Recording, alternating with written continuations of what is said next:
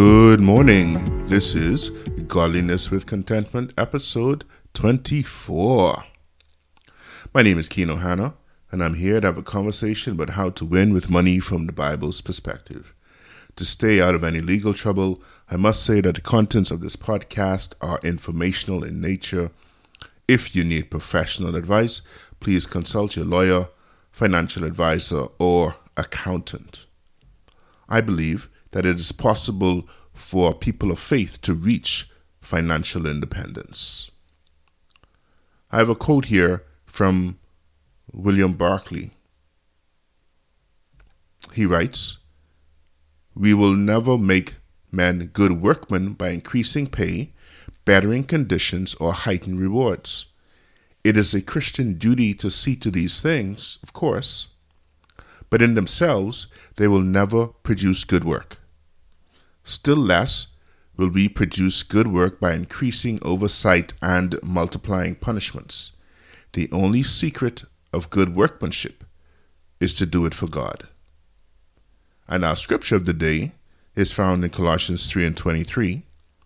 Whatever you do, work at it with all your heart, as working for the Lord, not for human masters, since you know that you will receive an inheritance from the Lord as a reward. It is the Lord Christ you are serving. And at this juncture, I kind of decided to record this particular podcast as a warning or a preparatory step for those out there looking to leave your current job.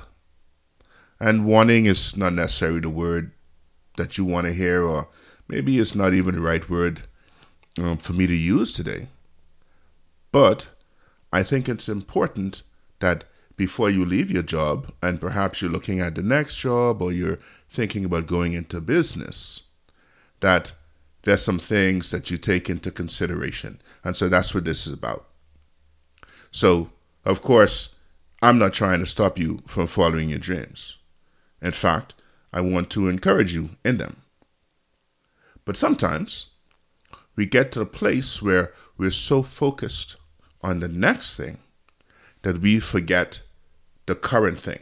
We forget to be grateful, for example, for what we have. And when it comes to our current job, our day job, we're not working at it the way we need to. The scripture helps me to remember that no matter how bad it is, I should work as if I'm working for God. Now I say how bad it is because, as Paul writes this uh, this last portion of Colossians three, he writes to slaves. He tells them to obey their masters at all times, not only when they are watching. He points the Christian slave to Jesus. Because they are Christians is the reason that they are to obey and work, giving their best as unto God. Now let's kind of come back to 2023. I think many of us need this reminder. I personally need this reminder.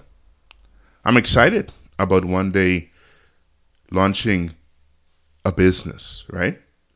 But I cannot allow my excitement to take away my work ethic from my day job.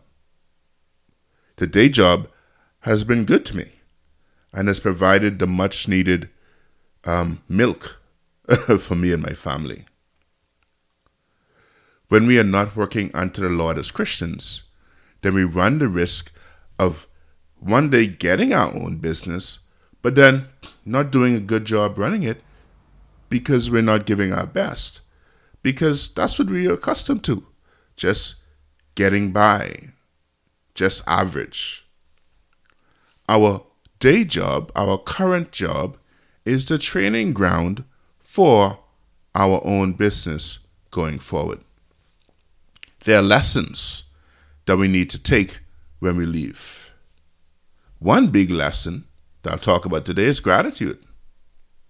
The employer didn't have to hire you, they took a risk, in some cases, hiring you or promoting you. And today, if you listen, many are losing their jobs.